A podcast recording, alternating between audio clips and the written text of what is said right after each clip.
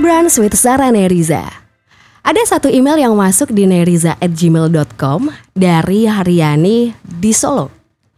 Kak Sarah, aku mulai diundang nih jadi pembicara dalam sebuah talk show.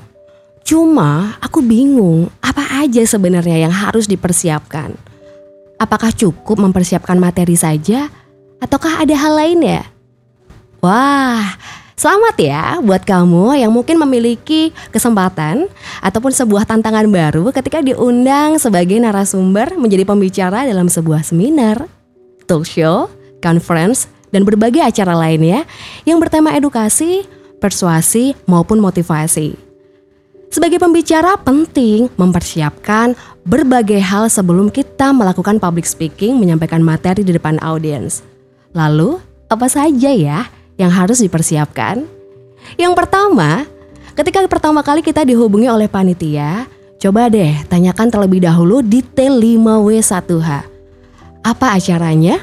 Apa temanya? Kapan dilaksanakan? Di mana dilaksanakan?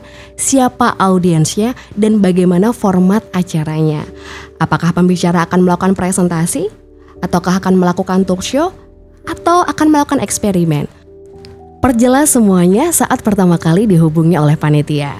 Yang kedua, setelah kita udah tahu nih detail acaranya seperti ini, selanjutnya kita boleh loh tanya berapa jumlah fee yang akan kita terima. Kalau misalnya kamu memang menggratiskan keberadaan kamu sebagai pembicara di acara tersebut, ya nggak masalah.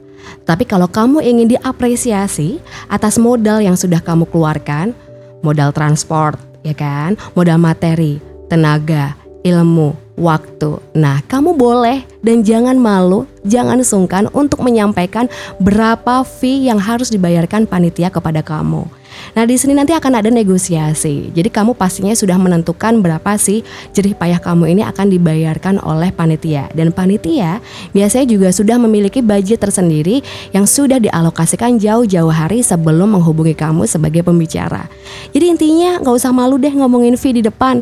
Pastikan itu buat semua orang jadi nyaman, baik dari panitia maupun dari sisi pembicara. Yang ketiga, apa sih yang harus dipersiapkan oleh seorang pembicara?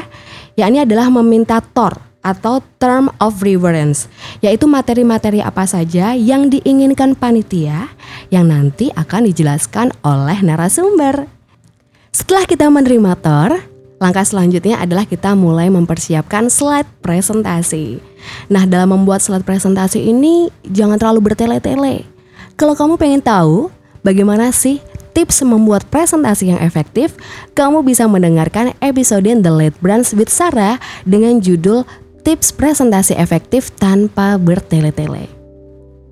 Selanjutnya yang harus dipersiapkan oleh seorang narasumber adalah sisi visual.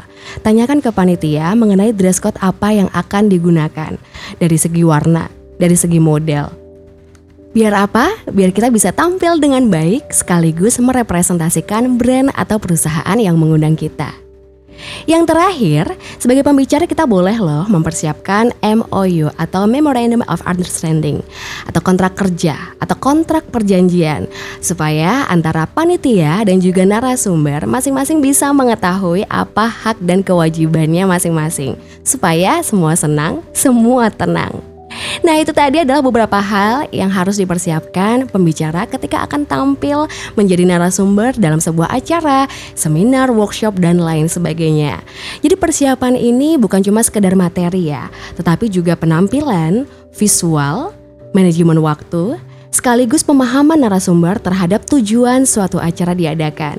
Maka nggak perlu ragu loh untuk berdiskusi dengan panitia terkait apa saja yang dibutuhkan oleh pembicara demi suksesnya acara. Terima kasih sudah mendengarkan The Late Brunch with Sarani Riza. Sampai ketemu lagi. Bye-bye.